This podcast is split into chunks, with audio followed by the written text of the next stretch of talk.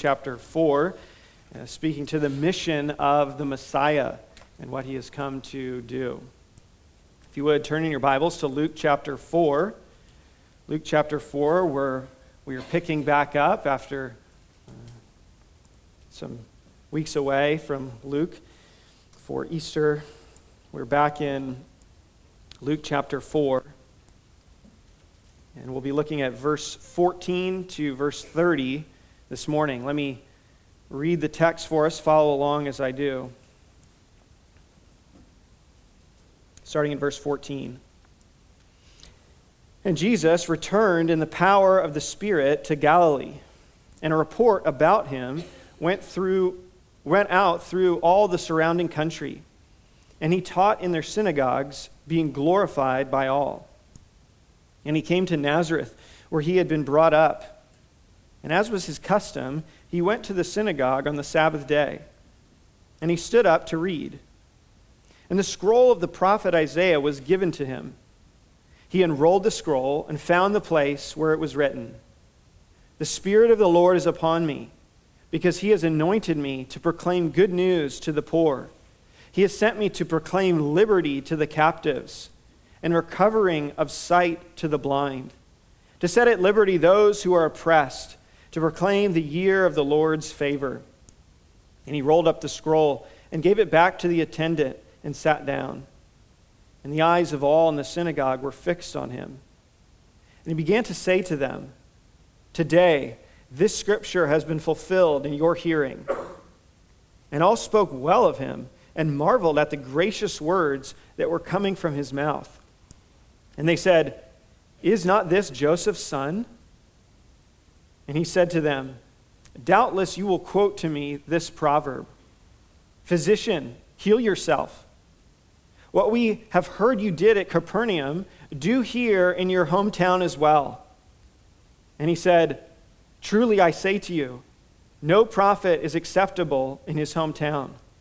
But in truth, I tell you, there were many widows in Israel in the days of Elijah, when the heavens were shut up three years and six months and a great famine came over all the land. And Elijah was sent to none of them, but only to Zarephath in the land of Sidon, to a woman who was a widow. And there were many lepers in Israel in the time of the prophet Elisha, and none of them were, was cleansed, but only Naaman the Syrian. When they heard these things, all in the synagogue were filled with wrath, and they rose up and drove him out of the town and brought him to the brow of the hill on which their t- town was built, so that they could throw him down the cliff. But passing through their midst, he went away. This is the word of the living God. Now, why would Luke begin the public ministry of Jesus here? Why start here? After all, uh, Luke has skipped nearly at least a year, if not a year and a half, of Jesus' ministry from the time of his temptation concluding and his time preaching in Nazareth. Think of uh, some movies you've seen and uh, montage scenes where, you know, maybe like Rocky Balboa and he's training and it's just music. There's no talking, it's just him training and doing all these things. And it's giving an overview of that season where he's training. Uh, Luke does somewhat of that for us in verses 14 and 15, where he gives us sort of a montage of what is happening in the life of Jesus and his ministry in Galilee, an overview. But before that, he's been ministering in Jerusalem and Judea and that area already for some time. And so you can imagine that scene if it were a movie maybe you would have Jesus and there's no talking there's just maybe music being over overlaid and Jesus is in different synagogues and he's walking to a different synagogue and now he's in a different one and he's speaking there and he's speaking there and it's just he keeps on speaking in these different synagogues and he's just bouncing around he's, he's healing people. And then you see people in homes and they're kind of whispering they're talking and they're, you can clearly tell that they're talking about jesus and they're, they're amazed at what he's doing and so his popularity is spreading. And so luke gives us a very short summary of what is happening in jesus' galilean ministry. And then he has the, the scene cut and it goes black after that montage and it appears in a new scene and it's Nazareth. And Jesus is walking into his hometown. It's homecoming. And Jesus, the hometown hero, walks in and maybe it comes up on the bottom of the screen one year later after the temptation. And so there's quite a bit of white space in between Luke chapter 4, verse 13, and Luke chapter 4, verse 14, where a lot of things take place. So, why does Luke begin here? Why start here? Why, why skip so much of that? Well, remember, Luke is writing to a, an individual, a Roman leader, we believe, Theophilus, and he is trying to give an orderly account of the life of Jesus for the purpose that Theophilus would have assurance in what he has believed about Jesus. And so, how does he begin the public ministry of Jesus? By having Jesus tell us who he is and what his mission is. And so it's the perfect text for showing Jesus saying, Here's who I am, here's why I've come.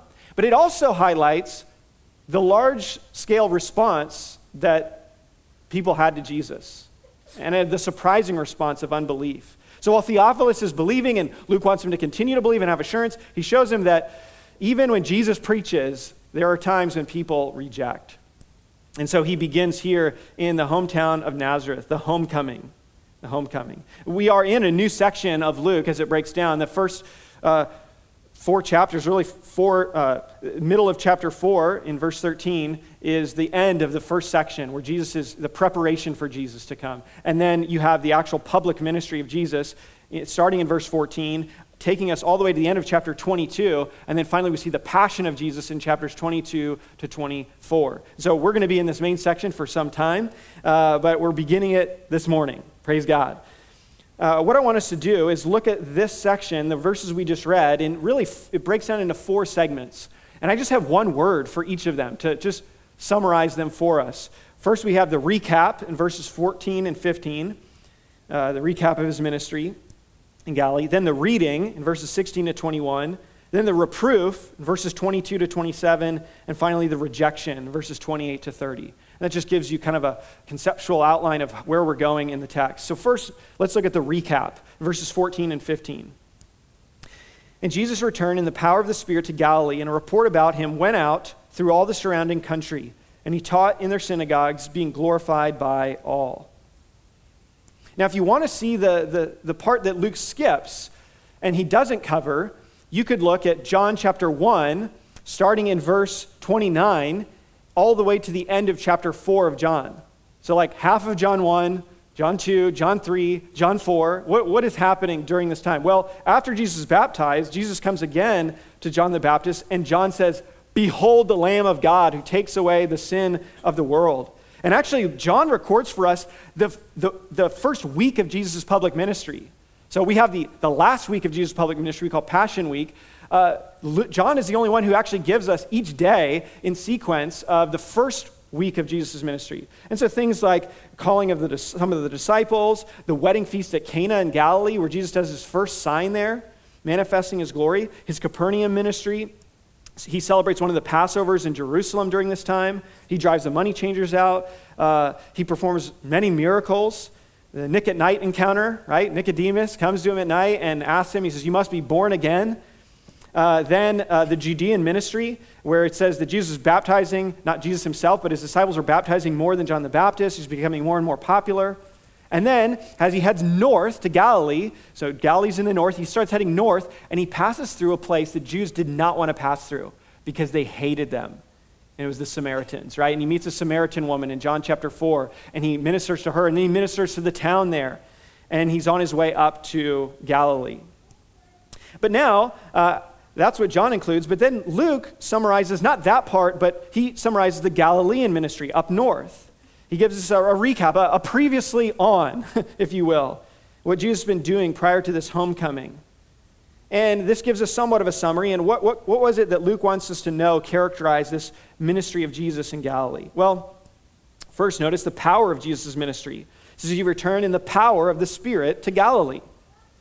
Uh, Jesus is highlighted as doing his work in the power of the Spirit. He was baptized, and the Spirit came upon him. He went into the, his temptation being led by the Spirit. We're going to see throughout Luke his highlighting Jesus doing his work in the power of the Spirit. But this also likely speaks to the miracles that Jesus was doing the signs, wonders, and miracles.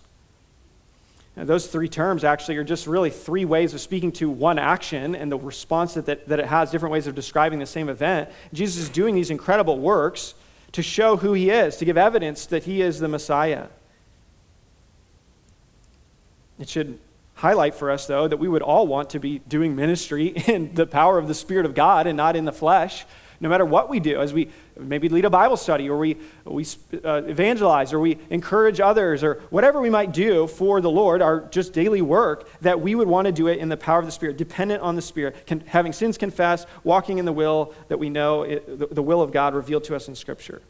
And so Jesus is, we see the power of Jesus' ministry. We see the priority of Jesus' ministry. It says that he taught in their synagogues. The main focus of Jesus' ministry was teaching and preaching. He's on the circuit, he's on tour preaching. Jesus on tour. Uh, they estimate there was over 200 synagogues in this region during this time, and he's just bouncing around, going to each of them, uh, or many of them at least, and speaking there in their synagogues. In fact, look at the summary statement at the end of Luke chapter 4 in verse 42. It says, And when it was day, he departed and went into a desolate place. And the people sought him and came to him and would have kept him from leaving them. But he said to them, I must preach the good news of the kingdom of God to the other towns as well, for I was sent for this purpose. And he was preaching in the synagogues of Judea if I wanted to eat up the rest of our time this morning, we could look at all the texts in the Gospels that say, and Jesus was preaching, and Jesus was preaching, and Jesus was preaching. And this is just a summary statement that highlights that. He was called to preach.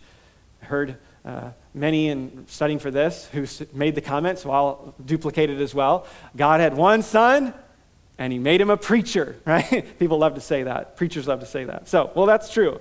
He was a preacher. Now, here's what's significant about that the nature of Jesus' mission, as we're going to see, would determine what his method would be. Because Jesus came to proclaim, or he came to bring forgiveness and put people in a right relationship with God, then it would stand to reason that his method would be proclamation, to tell them this news by which they could respond to. And so it is for us. He sets the, the foundation for what the mission of his people will be in this age, in this time. And it is the mission of proclamation. That is to be the focus. Luther, Martin Luther, uh, I think I said this last week in Sunday school, he called the church the mouth house. The mouth house. Why, why would he call it the mouth house? Because it's where speech goes forth. That's the priority of the church, is speaking forth the word of God. Preaching is to be uh, highlighted. In fact, many uh, the architecture of many churches during the Reformation became had the pulpit central. So to highlight for people, even visually, that this is the, the main focus is the Word of God being proclaimed. You get away from preaching, you get away from the mission that, that God has for the church. The power of Jesus' ministry, the priority of Jesus' ministry, and then finally the popularity of Jesus' ministry. It says a report about him went out through all the surrounding country. And then it says that he was being glorified by all. Uh, Jesus' fame is spreading rapidly. In fact, Luke uses a word in Greek called, uh, which is pheme, which we get our word fame from. And he, he just, he's just growing so popular. In Mark chapter 1, verse 28, it says, And at once his fame spread everywhere throughout all the surrounding region of Galilee. And it's in this context then that Jesus returns home the place where he had grown up, but he's been ministering for over a year now elsewhere. And now he comes home. And, and he, he would have come home likely to a packed synagogue that Sabbath as they had heard news about him. They had heard what he was doing elsewhere and his message. It had no doubt come back to them. And now he's come home. Guest preacher this Sabbath, Jesus. It's like, whoa, would you come to that service? Yeah, you would. this is the hometown boy. He's come home. And so now we see not just the review, the recap rather, but the reading. Look at the reading. Look at verse 16. And he came to Nazareth where he had been brought up. And as was his custom, he went to the synagogue on the Sabbath day and he stood up to read. Nazareth was a small town, eh, maybe 400 people at this time, some suggest. Very small. It was not a popular city. The Old Testament doesn't even mention Nazareth as we pointed out. In fact, it said uh, when, early in Jesus' ministry in John 1, when, when they find out where Jesus is from, one of the disciples says, Can anything good come out of Nazareth? There's a great disdain for this town, but Jesus, this is where he's grown up. These are his people, and he's come back to them. And Jesus' pattern was to attend weekly worship with God's people. It was his custom, it says, to gather on the Sabbath, and he's been teaching. That's what he's been doing. We don't know exactly when synagogues began. Uh, many think that it was after the Babylonian captivity uh, and the temple was destroyed, and so they needed a, a, way to meet together, and so the, the form of the Sabbath, or sorry, the, the synagogues became established. Uh, that's possible. Um, some think it was later. It doesn't really matter. Uh, the point is that by Jesus' day, when he was born, synagogues were well established places of worship for the people of God, for Jews. And so they would gather on Saturday, on the Sabbath, and uh, and gather. So, isn't it instructive, though? And here's Jesus who, who prioritized the weekly gathering with God's people. I think that's significant just by his example. Uh, if anyone was more busy and weary in work through the week, it was Jesus. I mean, we're going to see he's just, he's got to go to a desolate place. He's so exhausted from the ministry he's doing, and yet he's constantly coming back, coming back to gather with God's people, and of course to preach as well.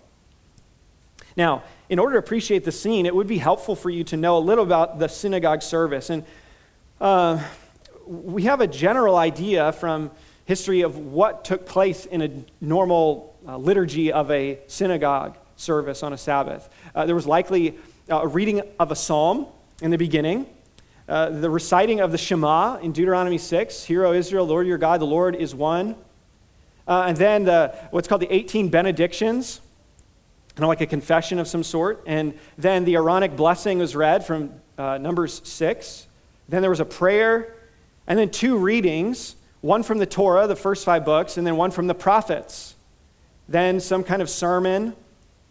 And if there was a priest present, they would have a benediction uh, to, uh, to follow the service. Now, you're just thinking, that sounds a lot like what we do, right? There's a lot of similarities. You know, we started with a psalm. Uh, we sometimes will have, where we'll like say the Apostles' Creed or something like that. Not this Sunday, but uh, we have uh, prayers, um, scripture reading, sermon, benediction, and, and we sing as well. So here at this point, you can see now at what point in the service Jesus is coming into the scene as he's there. It is at this latter part of the service when the prophets are read because he's handed Isaiah. Isaiah is in the prophets, okay? So that's what's happening. He's the guest speaker for the Sabbath. He stands up to read from the prophets. And now, this wasn't random. They had likely, uh, as Jesus comes in, and they offer him the opportunity to speak. Paul, later in Acts 13, he's a well respected rabbi, and he's become a Christian at this point, but he goes to a Sabbath in Pisidian Antioch, and they ask him after one of the readings, if you'd like to say any comments about the text, go ahead. And they give him an opportunity. Um, so uh, th- this wasn't uncommon, and so they give Jesus the opportunity, and they hand him the Isaiah scroll. Now, don't think of like a book. Uh, this is known as a codex, right? A book where it's bound together like this. And um, think more like a scroll where it's unrolled. And so that's what they would have had at this point. So they hand him the, the Isaiah scroll that they had, likely a big scroll. Isaiah's a big book and Jesus is going to unroll it. Now, remember, there's no chapter divisions or verse divisions at this time, it's just straight up text. And it's on a scroll.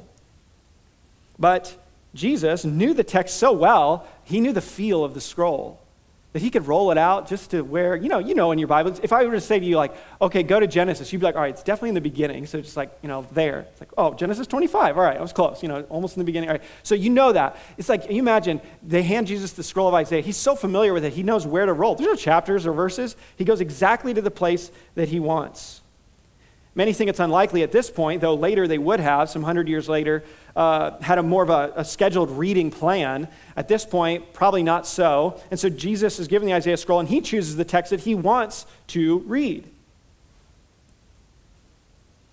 And so yeah, I think, you know, this is the way I, my mind thinks. They didn't have orders of service like we do. Uh, and so you know what the text is ahead of time. Maybe his disciples, as they're going to Nazareth, Jesus, what are you going to teach on? What are you going to read? You know, what's your text? You know, what's your passage when we get there? And I don't know if he told them or not, but they found out at this point. And he opens to Isaiah 61. Isaiah 61. This is towards the end section of Isaiah. He also will allude to Isaiah 58 6 as well. And so he goes to this text, he goes directly to it. This is where he wants to preach from. And then he reads. Look at verse 18 and 19. The Spirit of the Lord is upon me because he has anointed me to proclaim good news to the poor. He has sent me to proclaim liberty to the captives, recovering of sight to the blind, to set at liberty those who are oppressed, to proclaim the year of the Lord's favor. What a perfect passage to read. This passage clearly identifies the Messiah and defines his mission. What is he going to do? And notice the, how the text begins. The Spirit of the Lord is upon me because he's anointed me. Who, who's the me here? Well, it's Messiah in the context. And the Spirit would be upon the Messiah. We've, we've actually already seen this as we've seen the, looked at how the Spirit comes upon him in his baptism in Isaiah 11, Isaiah 42, Isaiah 48. Uh, these texts speak about the, Messiah, the Holy Spirit coming upon the Messiah and empowering his ministry. And the word anointed is the word where we get Messiah from. And so Jesus identifying himself as the servant, the Messiah, Israel's servant. In Isaiah chapter 42, verse 1, it says, Behold, my servant, whom I uphold, my chosen, in whom my soul delights. I have put my spirit upon him, and he will bring forth justice to the nations. He will not cry aloud or lift up his voice or make it heard in the street. A bruised reed he will not break, and a faintly burning wick he will not quench. He will faithfully bring forth justice. But what is it the Messiah is to come to do? So, I mean, what he's doing is saying, This is me. I, am the Messiah, as he's going to say it's fulfilled. Well, then he defines by this passage what the Messiah comes to do. And there's five features in the text about the mission of the Messiah. Let's look at them. First, to proclaim good news to the poor. Proclaim good news to the poor. The Messiah has good news to tell the poor. But who are the poor? Well, the word describes those who have nothing at all. There's actually a few different words for, for poor, poverty. Here is the word for being utterly destitute. You don't even have two pennies to rub together. The word describes those who have nothing at all. Uh, later, Jesus will use it in Luke chapter 16, verse 20, of Lazarus, as he talks about the rich man and Lazarus. And Lazarus was so poor, he was begging outside of the, the home of the rich man and he just had nothing. Dogs were licking his wounds. He's that poor. At the point that Isaiah has and Jesus has here is to refer to those who are spiritually destitute. Speaks to those who are spiritually and morally bankrupt. In other words, they, they've come to the point where they say, God, I have nothing to give you. I have nothing to commend myself before you. Later in another sermon, Jesus will say, in a very famous sermon, He'll say, Blessed are you who are poor, for yours is the kingdom of God. He's not talking about material poverty there. He's talking about spiritual poverty. He's saying those who recognize they have nothing to give to God, it is those who are blessed, because it is those whom God saves. He didn't come for the, uh, the healthy, he came for the sick. He didn't came, come for the rich, he came for the poor spiritually. Only those who realize they have nothing can be saved. In fact, Jesus rebuked the church in Laodicea in Revelation 13 17, saying, For you say, I am rich, I've prospered, I need nothing, not realizing that you are wretched, pitiable, poor, blind, and naked. As he speaks to their spiritual condition, they're saying, Oh, we're fine, we're good. Jesus saying, No, you're not. You are destitute, and you need to acknowledge that. And so Jesus has good news for those who have nothing to offer God. This is the mission of the Messiah to come to those who cannot commend themselves to God, but to put them right before God. Second, he has been sent to proclaim liberty to the captives. Liberty to the captives. Here's why Jesus was sent to proclaim. He was sent to preach and provide that which he offered in his preaching. It was liberty to the captives. And the captives had to do with exile in the Old Testament. And why did Israel go into exile? Because of their sin, because they broke God's law. It was their punishment. And captivity speaks to being a prisoner. And liberty is actually a word that's translated often in Luke as forgiveness. The idea he's making here is related to spiritual captivity and forgiveness. He's come to release people who are slaves, who are in bondage, who are prisoners of their own sin. Bible speaks about ways different ways that sinners are captive. Captive to Satan is one way that it speaks. In 2 Timothy 2, 2 Timothy 2 verse 26 speaks this way. It says, And they may come to their senses and escape from the snare of the devil after being captured by him to do his will. captured by Satan, captive to Satan, or we are captive to the fear of death, captive to the fear of death that Satan wields over us. In Hebrews chapter 2, verse 14. Since, therefore, the children share in flesh and blood, he himself likewise partook of the same things, that through death he might destroy the one who has the power of death, that is, the devil, and deliver all those who through fear of death were subject to lifelong slavery. Slavery of the fear of death. And, and of course, captive to sin. Captive to sin. Romans chapter 6, verse 6 tells us we know that our old self was crucified with him in order that the body of sin might be brought to nothing, so that we would no longer be enslaved to sin. And Jesus said in John 8 34, Truly, truly, I say to you, everyone who practices sin is a slave of sin. And so, this is the freedom, the forgiveness Jesus comes to offer and procure for those who will believe. Jesus the Messiah came to forgive the debt of sinners and thus free them from their enslavement to sin. Isaiah 42, 7 will speak about how he came to bring out the prisoners from the dungeon, from the prison, those who sit in darkness. Isaiah himself uses terminology like that to speak of those in, in spiritual bondage in that way. In other words, he's come to redeem and buy back captives. How does he do this? How does Jesus bring back those who are spiritually in captivity? Well, he provides forgiveness for their sins so that they might be released. Colossians 2, verse 13 and 14. And you, who were dead in your trespasses and uncircumcision of your flesh, God made alive together with him, having forgiven us all our trespasses by canceling the record of debt that stood against us with its legal demands. This he set aside, nailing it to the cross. And so Jesus has come. His mission is to proclaim liberty and release to the captives, forgiveness for the captives. Also, he's come for the recovering of sight to the blind, to proclaim that there is recovery of sight for the blind. Yes, Jesus would heal people of their physical blindness, but even in those circumstances, there were times when those who were physically healed of their blindness also came to be healed of their spiritual blindness and follow Jesus. And that seems to be the focus here as well as Jesus is giving spiritual sight to those who are in the darkness. Isaiah many times speaks about this darkness that uh, blinds people, though they have eyes to see. Though they have eyes, they, they cannot see. They have physical eyes, they, they cannot see. It, it, Isaiah 29, verse 18 In that day the deaf shall hear the words of a book, and out of their gloom and darkness the eyes of the blind shall see chapter 35, verse 5. Isaiah says, Behold, your God, or excuse me, the, then the eyes of the blind shall be open and the ears of the deaf unstopped. Chapter 42, verse 7. To open the eyes that are blind, to bring out the prisoners from the dungeon.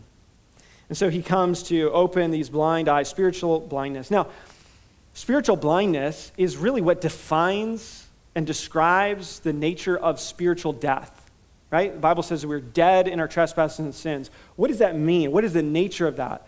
Well, part of that is mean, it means that we're, we're blind. We don't see. We, we cannot see the glory, the objective glory of who God is and the gospel. And rather, we put value on things other uh, and more highly than upon God. And so it's a blindness that makes us value things differently. And this is why John 3, verse 19, it says this, and this is the judgment. The light has come into the world. People loved the darkness rather than the light because their works were evil. For everyone who does wicked things hates the light and does not come to the light, lest his work should be exposed. This is why Jesus came. This is his mission to open blind eyes. Luke chapter 1, verse 78 and 79 because of the tender mercy of our God, whereby the sunrise shall visit us from on high to give light to those who sit in darkness and in the shadow of death, to guide our feet into the way of peace. Jesus says, I'm the light of the world.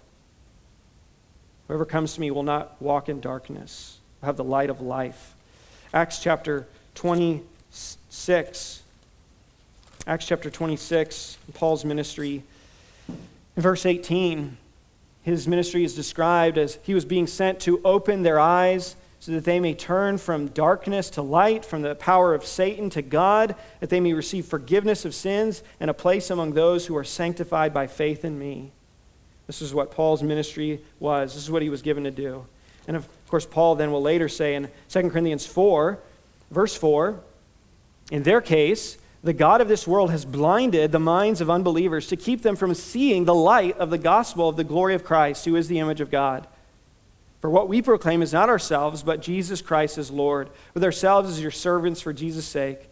For God, who said, Let light shine out of darkness, has shone in our hearts to give the light of the knowledge, the glory of God in the face of Jesus Christ. This is what Jesus came to do to open blind eyes, to give spiritual sight, to bring clarity to the truth and to reality. This is the work of the Messiah, to give new hearts so that they can see and hear. He also came to set at liberty those who are oppressed. This is speaking to those who felt the burden of sin and, and suffering, the difficult circumstances of life as a result of sin in this world. Isaiah speaks about how he has come to bind up the brokenhearted. Here's what Messiah has come to do. Here's his mission to bind up the brokenhearted. Here's why he came. Dear Christian, are you brokenhearted? This is the very essence of Messiah's ministry to you to bind up the brokenhearted. He says in Matthew 11, 28 to 30, Come to me, all who labor and are heavy laden. I will give you rest. Take my yoke upon you. Learn from me. I'm gentle. I'm lowly in heart. You'll find rest for your souls. My yoke is easy. My burden is light. He's come to set at liberty those who are oppressed. He's also come to proclaim the year of the Lord's favor. Now, have you noticed all the preaching language to this point? It's just proclaim, proclaim, teach. Messiah's come to preach. Here's another feature of this mission of preaching preaching the year of the Lord's favor. Year probably here refers to this idea of a season or an age of the Lord's favor. God's favor or acceptance is being announced. And by Jesus quoting from Isaiah, Isaiah is alluding, no doubt, to Leviticus 25 and the year of Jubilee, this time every 50 years when Israel was supposed to uh, release any slaves and forgive any debts that were there. Everything kind of reverted back to the original inheritance rights. And so it was a great picture of forgiveness and spiritual liberation. Now, I wonder if you remember in Matthew 18 the parable that Jesus told about forgiveness uh, towards the end. I, I don't want to read all of it. I just want you to see the first part of it as he sets it up.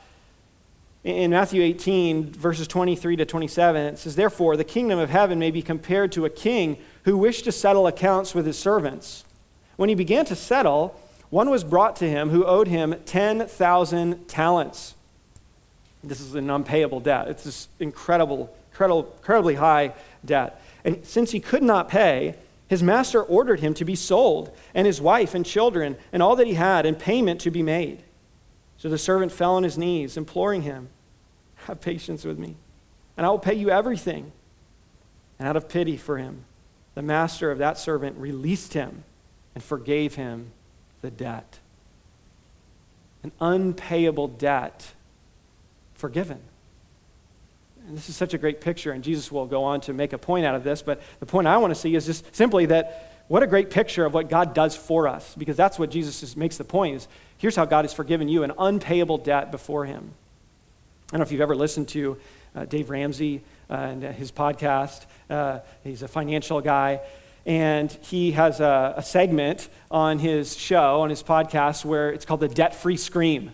And so people come in and they can come into the studio and they, he'll ask them, you know, they've paid off uh, debt, and he'll say, you know, oh, okay, it's time for our debt free scream. And he'll interview the couple, you know, they got their kids there and everything. And he says, oh, okay, what's your names? And then, and they'll say, well, how much debt did you have?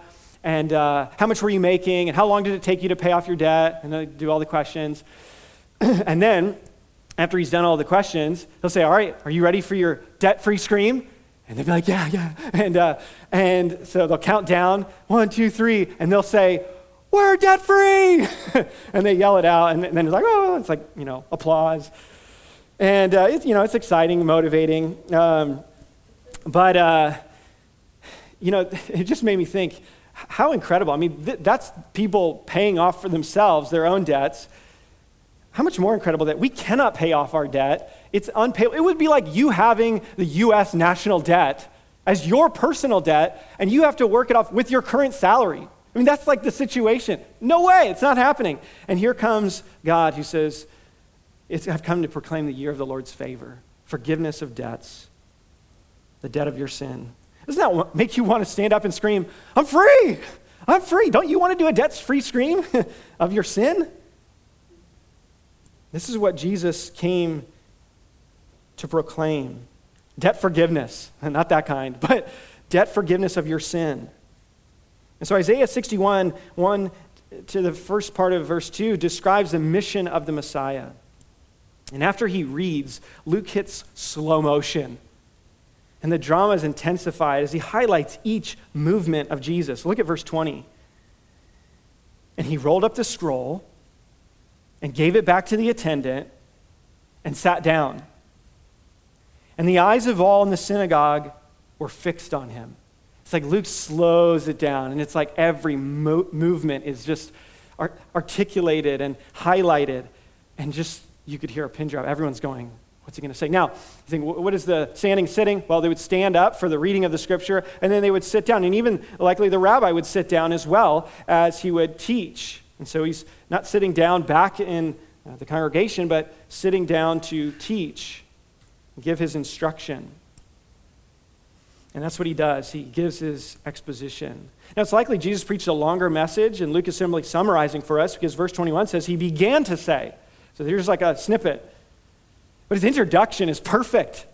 What a great introduction. He closes the scroll, rolls it up, gives it to the attendant, sits down, and he says, verse 21 Today, this scripture has been fulfilled in your hearing.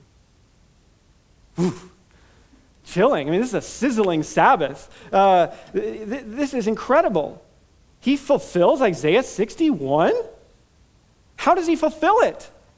Well, number one, he is the Messiah described.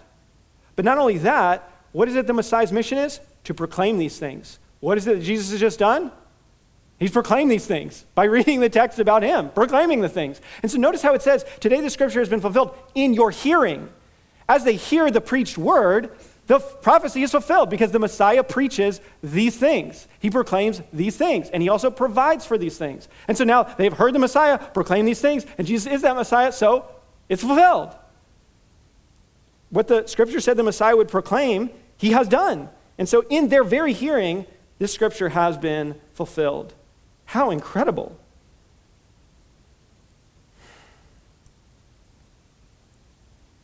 Now, what's interesting, it's a little side note. Jesus, remember there's no first references, chapter references. Jesus stops in an interesting place in his reading. It's a short reading, yes, but in Isaiah, verse 2 ends to proclaim the year of Yahweh's favor, the Lord's favor. That's where Jesus stops. But the next phrase is, and the day of vengeance of our God. He doesn't read that part. Why would that be? Well, in the Old Testament, the work of the Messiah is often smushed together. And it's not differentiated what happens in his first coming and what happens in his second coming. And so Jesus stops at this point to say, here's what's fulfilled right now. The Messiah's here, he's been identified, and he's proclaiming these things to you. What is not yet being fulfilled? The day of the Lord, the day of God's vengeance. That is for later. That is when Jesus returns to bring judgment. And so that is not yet. So he doesn't say that part is fulfilled. He's strategic in stopping there. He's rightly identified as the one who will bring about all these things, but all of these things don't yet come to pass. But what is it that he's come to do in his first coming? Well, he's come to proclaim these things and provide for these things. He's come to give good news to the poor in spirit. He's come to give release to those who are slaves to their sin. He's come to give spiritual sight to those who are blind. He's come to give liberty to those who are oppressed by Satan, sin, and society, and to proclaim God's favor. Remember that Jesus does not just proclaim these things, but he actually procures what he proclaims as he goes to the cross. And now we as his disciples continue to proclaim these very things in this age, the year of the Lord's favor. Jesus can bring you freedom, he can give light He can give you life, comfort, favor. And do you know these things this morning? Are you held captive by fears, lusts, addictions, anger, whatever else may be labeled, disorders? Jesus has come to deliver, to give hope in these areas. Let me tell you the story of Heath Lambert. He's currently the pastor of First Baptist, Jacksonville, Florida, and he's written a lot of great books. He's a great biblical counselor. Um, and at the end of one of his books, entitled Finally Free, he includes a personal testimony of how God worked in his life to free him from his slavery to sin. I think this would be help to you, and even just this not maybe your struggle, but put in your struggle here and how God can deliver. Listen to what he says. Quote, I was introduced to pornography back in the day when people still watched VHS tapes. I was just an eight year old boy whose creepy uncle was completely enslaved to porn. He had video cassettes everywhere. One day he handed a tape to me and my friends. We watched it. To this day, I don't think I've ever seen anything quite so terrible and so wonderful. It was terrible because my guilty eight year old conscience screamed out that it was wrong. And it was wonderful in a perverse way because watching people commit these new and unimagined acts of immorality was exhilarating. The pornography I watched that afternoon opened up an intense struggle for me that lasted more than a decade. By God's grace, I wasn't able to see very much pornography. There was no internet when I was a kid. The only way to see pornography was to buy a magazine in the store if, if you were old enough, or to be friends with someone who owned something. I was too young to buy it, and I wasn't around my perverted uncle very much. But the desire had been awakened. I wanted to see porn and would devour every rare glimpse I could catch. There was never a single occasion that I denied myself a peek at pornography when I had the opportunity. When I was 14 years old, I repented of my sins for the very first time and trusted in Christ alone for salvation. I moved from knowing pornography was wrong to really hating it, but I still looked at it whenever I could because I simply didn't know what to do to be different. Over time, I began to struggle against my temptations, but I found myself consistently on the losing side of the battle. I just didn't know what to do. I would look at pornography whenever I could and then spend days and weeks feeling guilty. By the time I was in college, something had to give. My desires to see pornography whenever I could, whenever I could were in a raging conflict with my increasing desire to be in a close relationship with Jesus. Over time, I began to do many of the things described in this book. I began to draw near to Jesus in repentant prayer asking for his forgiving and changing grace. I took radical measures to eliminate any potential opportunity I had to view pornography. I sought wise accountability, and I began to serve others. As I began taking these steps, I witnessed a miracle in my life. I began to change.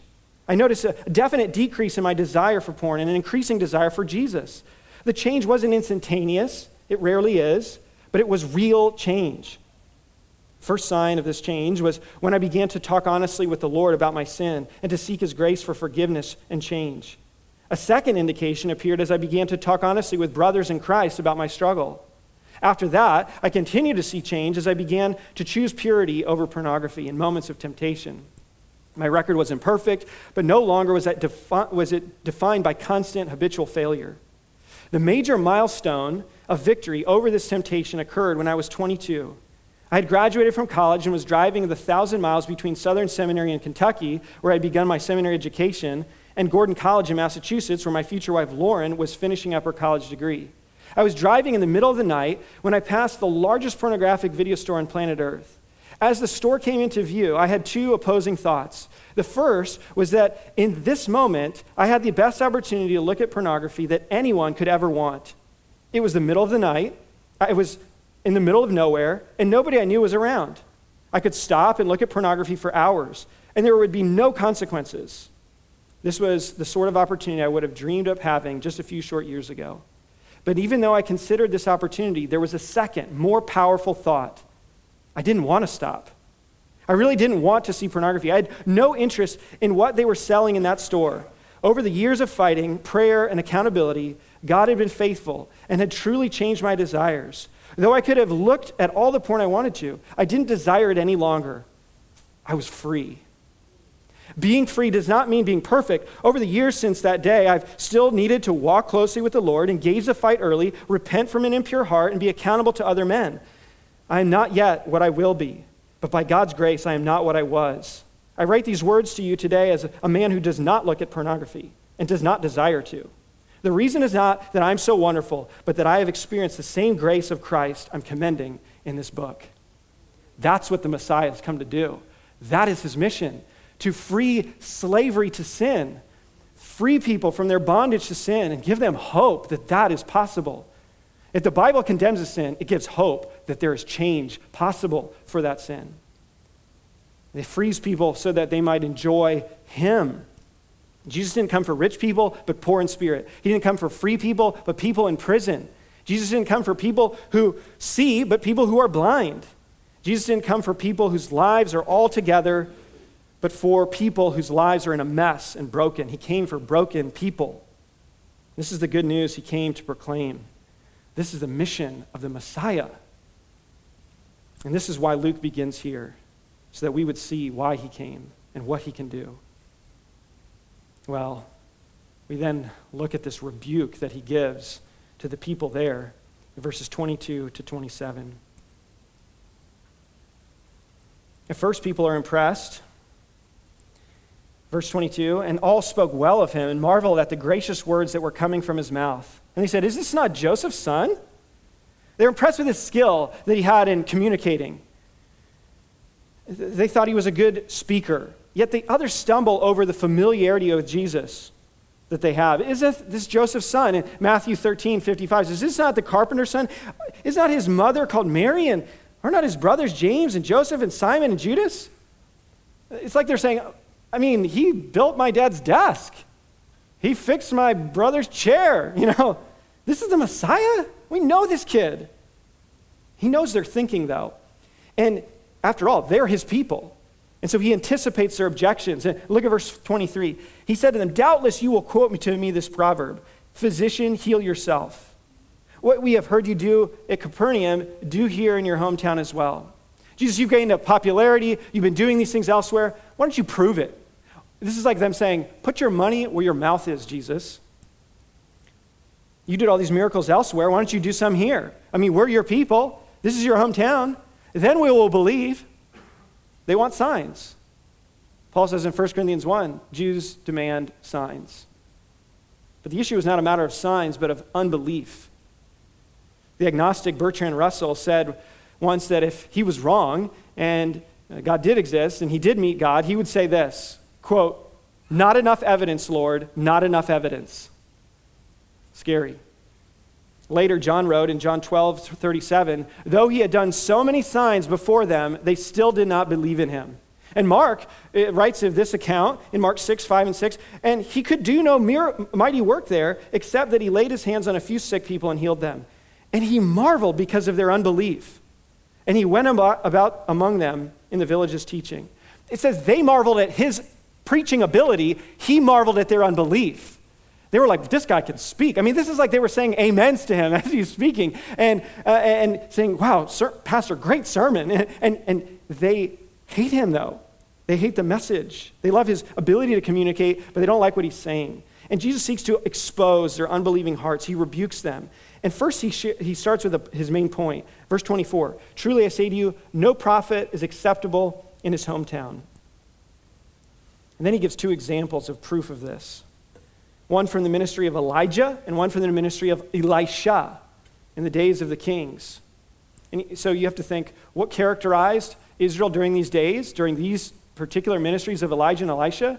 Well, Ahab, in the case of Elijah, was one of the most wicked kings in Israel. And Israel is idolatrous and they're in unbelief, and they're experiencing all these things uh, like famine and drought because that's what God said in Deuteronomy would happen if they were unfaithful to God. That was the unique relationship they had. And so they're characterized by unbelief during this time. And here's what Jesus says in verse 25 But in truth, I tell you, there were many widows in Israel in the days of Elijah, when the heavens were shut up three years and six months, and a great famine came over all the land. And Elijah was sent to none of them, but only to Zarephath in the land of Sidon, to a woman who was a widow. I mean, this is touching the third rail. I mean, he is, he is putting his finger on a live nerve. He's saying, you know what? remember that time there was this famine in Israel during the days of Elijah? You know, weren't there a lot of widows in Israel? But Elijah went to none of them. Why? Because they're unbelieving. Because they hated God. And they wouldn't submit to him. They were idolaters. So what did God do? He sent him to a pagan Gentile woman. And of course, you read that story, and this woman is, her and her son are about to die, and Elijah shows up and he says, Hey, can I have some food? and she's like, We're about to die. And he's like, well, Make me some food. And she, her, her flour continues to, to come, and her, her the, the, the oil, and there's just, it's just a miracle that he provides for her. And then her son dies, and he heals the son, raises the son. And throughout the, the text, there's an emphasis on her faith her and her trust. So, what, what Jesus is doing is saying, You're like Israel during this time. You're in unbelief. So I'm not going to do a sign for you, just like Elijah wouldn't do a sign for his people. And then he goes further and he says, Oh, yeah, there's another example. Verse 27. This one might be worse. And there were many lepers in Israel in the time of the prophet Elisha, and none of them was cleansed, but only Naaman the Syrian. He says, Hey, lots of leprosy. Elisha could have healed them. He didn't do it for the Jews, he didn't do it for Israel. Why? Because they're unbelievers. They're unbelieving on the large part of them. What did he do, though? Naaman is a Syrian. He's attacking Israel. He's like a terrorist to Israel. And he's, God sends his prophet. Well, what happens is this guy gets worse because this guy, Naaman, kidnapped a Jewish girl and made her his slave. And she says, You have leprosy? There's a man of God among my people who could heal you. You should go to him and he will heal you. And so Naaman's like, Okay, uh, he goes to Elisha, and Elisha's like, all right, dip in the Jordan seven times. And Elisha's like, that's dumb. Or, I mean, uh, Naaman's like, that's dumb. I'm not doing that. So he leaves. But his servants are like, dude, you got leprosy. What, what hope do you have? So he's like, okay, yeah, I'm going to do it. I, and, and, he believes. And he gets in the water, and he's cleansed. God cleanses this guy. And then, of course, there's the Gehazi's greed that follows that, but that's besides the point. The point is, he's this Gentile unbeliever, and Elisha doesn't go to anyone in Israel. He goes to this Gentile, pagan. I mean, this would have worked them up. What is Jesus trying to do? He's trying to expose their sin. He's rebuking them. He's exposing their sin through the scriptures and saying, You are unbelieving for you to demand a sign right now. Tom Schreiner says Jesus' point is clear. Those who have the greatest privileges often do not respond to the message of salvation, and those who think, and those we think will never respond, may in fact repent and believe. They wanted to define the terms in which Jesus must act for them, and they were still sovereign ruler and not God.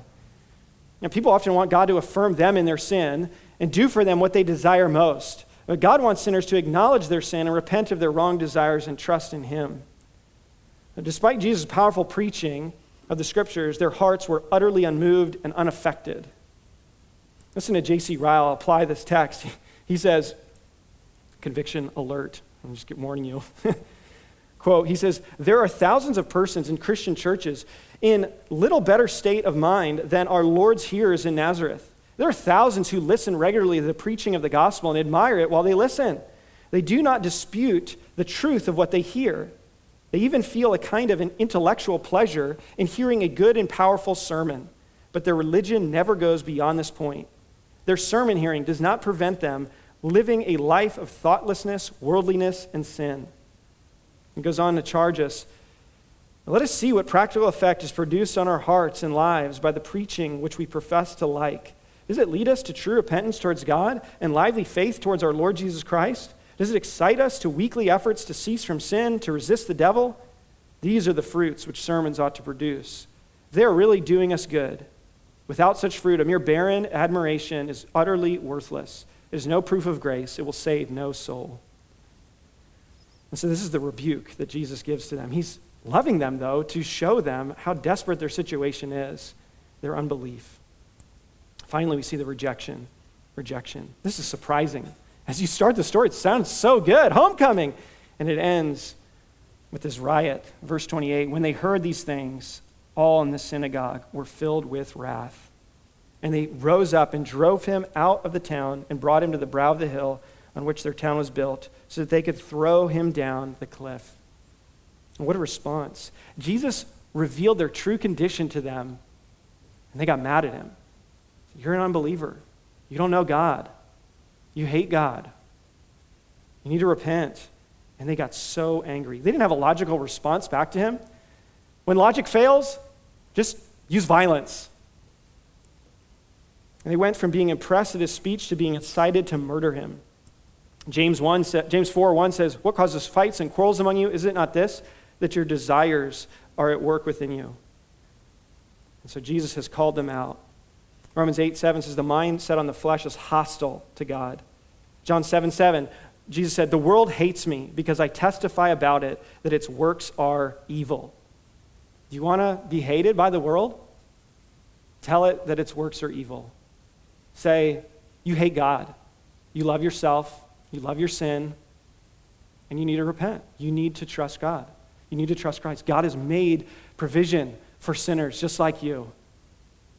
This is the good news. But you have to expose the unbelief first so that they can believe. And that's the loving thing. And yet they hate him. They treat him like a false prophet. You were supposed to kill and stone a false prophet. And so they drive him out and they seek to push him off this cliff. And yet somehow he escapes. This is like a miracle in itself. Like, what, what is happening here? How, how is this possible? Verse 30 But passing through their midst, he went away. Jesus was on a divine timetable. John will many times say his hour had not yet come. What's going on here? I don't know. Somehow he makes it, I mean, they're just mobbing him and he just boop, walks through. It's like the Red Sea parts and he leaves. And what a judgment upon them to leave this city. When Jesus leaves your city like this, it is a judgment in itself. One writer said, Jesus is not rejected in Sodom or Gomorrah, but in Nazareth. Being familiar with Jesus can prove dreadfully dangerous. So here's Jesus' homecoming. See the recap of his ministry, the reading of Scripture and its fulfillment, his rebuke of their unbelief, and then the rejection. But Jesus continues on preaching, ministering. Some believe, some will reject, but the gospel goes forth. Aren't you glad you're a Christian? Aren't you glad that God has worked in your life to bring deliverance? And wherever you are and your struggle with sin, there is hope.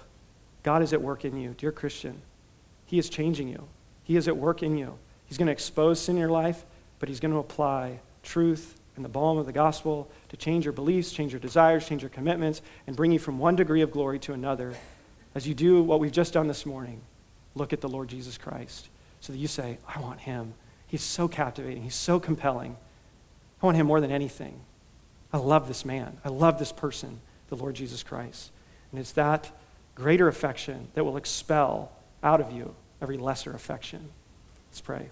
Father, thank you for your word to us and the Lord Jesus Christ, who is our hope, both in life and in death. He is the one we need most of all. We thank you for the deliverance that he brings, freeing us from our slavery to sin, from our bondage to sin, and continuing to do that work through your Spirit.